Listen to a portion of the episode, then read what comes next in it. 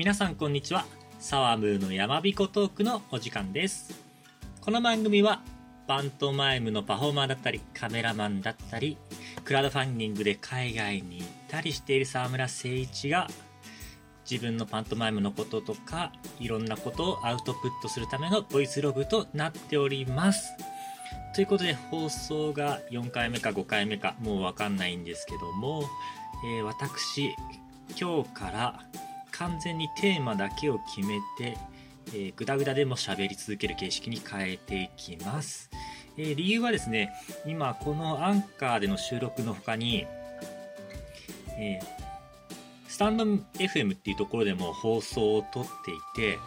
あとは、まあ、TikTok も毎日更新しているし、あの、ホームページ制作の仕事とか、動画編集の仕事とかしながら、まあ、そろそろね、コロナ明けで、もともとのパントマイムのイベント業も入ってくると、こうなってきた場合に、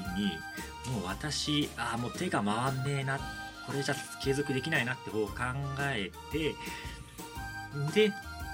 あの、収録内容の原稿を作らないっていう形式に変えようと思います。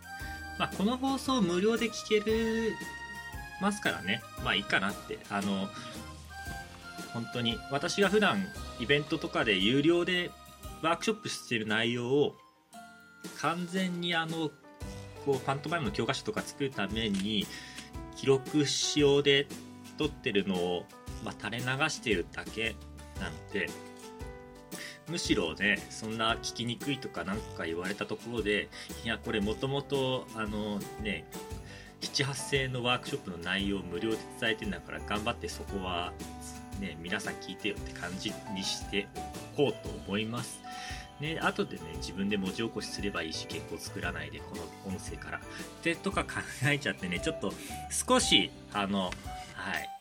ざっくり思ったことをどんどん言っていこうって思います。その他意外に自分が何考えてるのかわかる気もするし。ということで、今日はロボットのパントマイムは何のために練習するのかっていう話をしようと思います。え、以前の放送ではですね、壁のパントマイムの練習目的はこのために練習するんだよ。ロープのパントマイムはこのために練習するんだよっていうのをお伝えしてきました。今日はロボットですね。えー、もうこれでですね、一応パントマイムのメジャーな三大テクニック、壁、ロープ、ロボットの3種類、これを私の中でアウトプットすることができているということで、えー、最高ですね。このラジオ放送というのは自分の勉強にもなるしアウトプットにもなるしということでやっていきたいと思います、え、ロボットのパントマイムわかんないよっていう人はですねあの概要欄のリンクで映像をご覧ください、え、まあロボットダンスって言われてたりもするのかな？ダンス業界では。あんまりねあのパントマイムとダンスの違いが何かっていうのが分かんない方もいらっしゃりするのであのそれも含めてですねあの今度収録しようかなと思っています。でですよロボットのパントマイムっていうのはまあ要するに人間がロボットみたいにカクカクってね動いてわあなんか人間じゃないみたい生き物じゃないみたいまるでロボットやっていうそういう演技をするパントマイムなんですけどもこれですね一番まあ手っ取り早く皆さんが始められるきっかけだと思います。ダンスが身近になってきましたしね最近。で私自身も実はパントマイムを独学で始めたスタートはこのロボットとかあの人形操り人形のねパントマイムから私スタートしております。そうこれがね私のパントマイムのきっかけなんですよ。なまあそういう意味でもねすごい手っ取り早いというかとっつきやすいんですよ。でそうなってくるとですねまあだんだんやっていくうちにみんな結局人前でパフォーマンスするからパフォーマンス受けを狙いに行ってだんだんだんだんちゃんとまともにやらなくなってくるんですよ。でそうなってくるとロボットのパントマイム何のためにやるのっていうとカクカク動いて人にね受け受けるためって答える方結構いるんですけどそれだとですねあのパントマイムの作品上うまくはならないんですよ。まあこれは私の好みなんですけどね。なんか受け狙いのねロボットはあんま好きじゃないんですよ。あのロボットに見えないんですよね。なんか違和感があるように動いている人にしか見えないのでロボットじゃないなとか思いながらあのごめんなさいね。それはもう私の好みなんですけどで実際はねあの私のロボットのやり方よりも客受けはするんですよ。あの受けるためにやってる演技っていうのは。でもあの圧倒的なパントマイムの感動を呼ばせるためにはやはりロボットということの意識を持った方がいい。と私は思っていて。で私が尊敬するパントマイムのねあの方々も結構みんな最終的には同じことを言ってくれてるのでああじゃあ私はこの2件私は結構その人たちと違ってその人たちはもう舞台とか自分のお客さんをメインにしてるんですけど私は舞台じゃなくてあの一般の方とかそういうパッドマイムを知らない方に対して発信をしているんで、まあ、どうしてもですね受け狙いの見栄えのいい演技には勝てないところがあるんですよ。だからそこを研究しつつでも圧倒的な感動をよりね人に届けるためにはその受け狙いの方も一回考え直してこういうこともね考えて練習してほしいなと思いつつ今日は発信していきます。すごい前説長くなっちゃった。ででですよ。まあロボットのパントマイムは何のためにするのか。これはですね自分がものを理解するためですね。ものを理解するためです。自分自身がものになることによって自分がそのものを理解するっていうことですね。普段の人間と違う自分以外を理解する。でなんでこれが必要になってくるかっていうと別に練習はロボットでやるんですけどもパントマイムはロボット以外のこともやります。あの人物描写であったりいろんな描写で体一つで演じます。例えばあの私はあのカマキリとかゴキブリっていう昆虫も真似るし、まあ、今は30代の男性なんですけども、まあ、5歳ぐらいの子供を演じることもあれば70代ぐらいの男性を演老人を演じることもあるし、まあ、女性を演じることもあります。でさらにあのまあもう生き物じゃない、まあ、ロボットや操り人形もそうですけど場合によっては砂とかね雲とかペットボトルとかそういったものもあのパントマイムでなりきるんですよね。擬人化してるっていう感じですかね。っていう表現をします。だから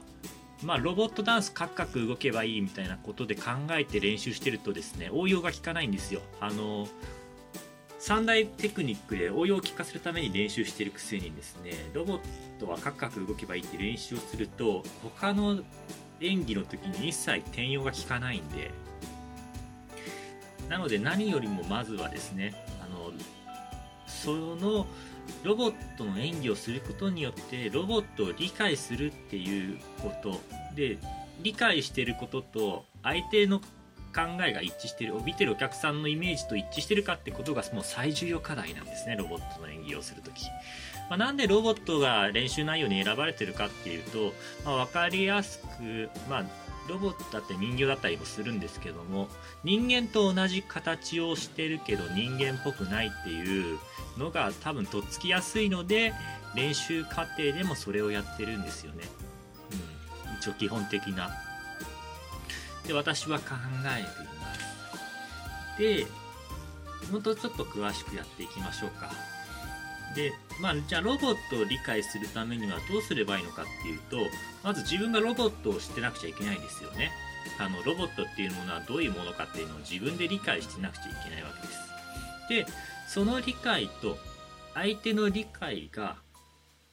同じかってことがまず必要になってくるんですよ。うん。わかります？例えば、ロボットをイメージしてくださいって言って、そのロボットの演技をしてくださいって言われた時に、あの、自分はペッパーのをイメージして、あの、ロボットの、ロボットのペッパーくんをイメージして、ペッパーくんの演技をしたとします。でも、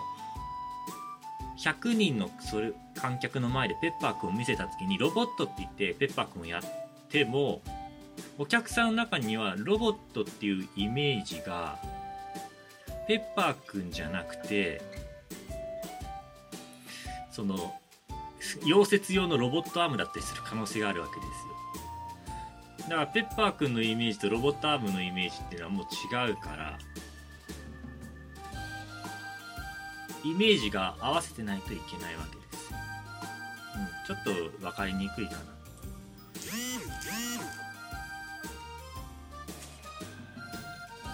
じゃあ例えば共通関連ですよね。あのロボットってどういうイメージがありますか？人間よりカクカク動いてます。じゃあ人間っていうのはどんな感じなのか？人間は関節が多いロボットに比べて人間は関節が大きい。じゃあ自分は人間として関節が大きいからロボットの演技を取り組む時は関節の数が少ないように見える動き方をしようとかね。人間は筋肉の収縮によってあの滑らかに緩急をつけてあの手を上げたり動かしたりすることはできるけどロボットの場合はそういう緩急をつけることができなくて機械で制御された速度で動くからあの一定のスピードで動き続けると。そういうことを理解してその結果カクカク動いてるように観客には見えるっていうそういう状態が一番望ましいんですよ。まあじゃあ例えばゴキブリだとしたら私ゴキブリの演技大好きなんですけどカサカサカサってすげえスピードで動くけど目が合った時とかは急もうなんかすごいじっとしますよね。急にカサカサかと思ったらもう急にスピード上げてカサカサカサってカサカサカサって動いたりねあのしますよね。そういうイメージまず自分の中でそういうイメージがあります。で相手にもそのイメージがあるかどうかを考えます。で自分のイメージと相手のイメージの共通点を洗い出して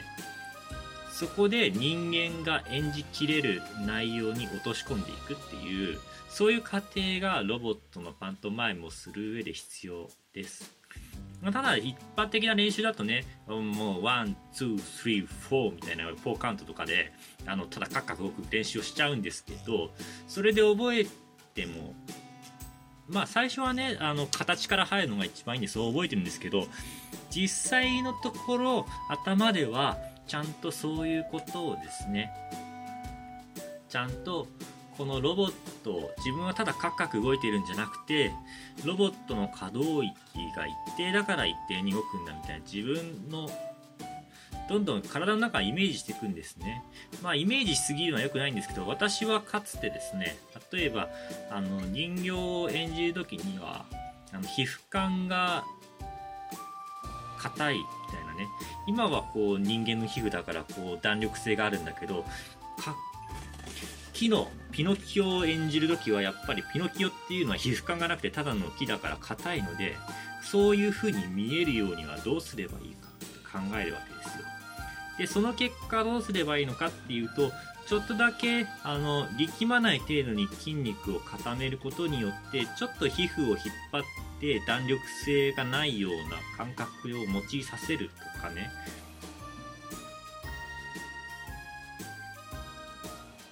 であとはこう興奮しないように心を沈めきるとか。まあ、心臓を止めることはできないんで心臓が止まらないけどできるだけ鼓動を静かにする意識を持つとかね。それを感じる自分の体の中で自分の体の中で胸に手を当てなくても心臓の音が聞こえてそれが判断できるような感覚を鍛えるまあ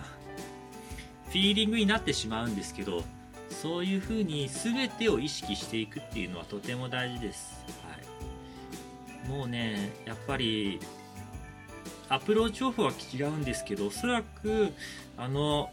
パントマイムが上手い方はみんなそういう風な意識を持ってやってると思います。で、まあ、ここで一番注意しなくちゃいけないのは自分の中で意識を持つことが重要なんですけども結局のところ相手に伝わるかどうかがパントマイムなので自分がそう見えますじゃなくて相手がそう見えるの状態に持っていかなくちゃいけないです。だからよくね、パントマイムは心だとか言う人がいるんですけど、パントマイムはもう心じゃなくて相手に見えるかどうかなんでね、はい。皆さんも気をつけてくださいね。あの、心、心と体一致してない人って結構世の中いっぱいいるんですよ。あの友達と一緒にいて楽しいって言いつつもうどう見てもムスッとした顔してる人とかね。あの皆さんの目の前とか近くにいませんか？そういう人は要するに心と体が一致してないんですよね。心の表現と体の表現が一致してない。あの音楽のプレイヤーに例えると、ね、プレイヤーとスピーカーが一致してないんですよ。はい。あの音楽プレイヤーでね音楽流したところであのプレイヤーにつながってなかったスピーカーにつながってなかったらね音は出ないですからね。あの流れてるのかどうかわけわかんないですから。皆さんもですねはい。ぜひぜひあの心のスピー心のねあのプレイヤーと体のスピーカーをつなげて、えー、感情は心の中に留めずにちゃんとお外に出してきましょう。それがまあパントマイムをねやる上で一番いいことですよ。あのパントマイムのパフォーマンスに限らず皆さんの人生でねあの喜怒哀楽を出すことは非常に必要だと思います。よく、まあ、小説とかでありますよね。あ私いつから笑うことをやめてしまったんだろうとかね。こんなに泣きたいのに涙も出ないみたいな。表現あるじゃないですか。要するにそれは心と体一致してないんですよね。で、まあ、でもそういうのがね、解放された瞬間っていうのは美しく描かれてますよね。あの、アニメとか漫画とかでも、あの、全く笑わない女の子キャラが急にさ、あの、RPG で主人公たちと一緒に旅をしてた時に急にあの口のアップだけされてさ口元が少しだけこう緩む笑顔があって主人公の男性が「ん？どうした?」みたいなことを聞くとまた気がついたら「うん？何でもない」ってあの無表情のを装ってるんですけど頬は赤赤くいい描写があるみたいなねうーわうーわっていうね、はい、そんな感じしません？まあということでね皆さんもそう話がそれちゃいましたね。パントマイムでロボットの演技をするときはちゃんとあの上辺の形を表現するのがまあ大事なんですけども上辺もっと深くもっと人を感動させるためにはちゃんと理論立ててねあの理由をつけた方がいいです。ただカクカクすると人に受けるからなんていう練習方法はやめた方がいいです。それはあのお客さんにも失礼だからね、うん、あの意外に気づくんですよそういうの。はい。まあ、だから、はい。皆さんも気をつけて練習していきましょうってことで、本日、沢村誠一、初めての、えー、フリートークでのパントマイム講座でした。ということで、以上となります。ありがとうございました。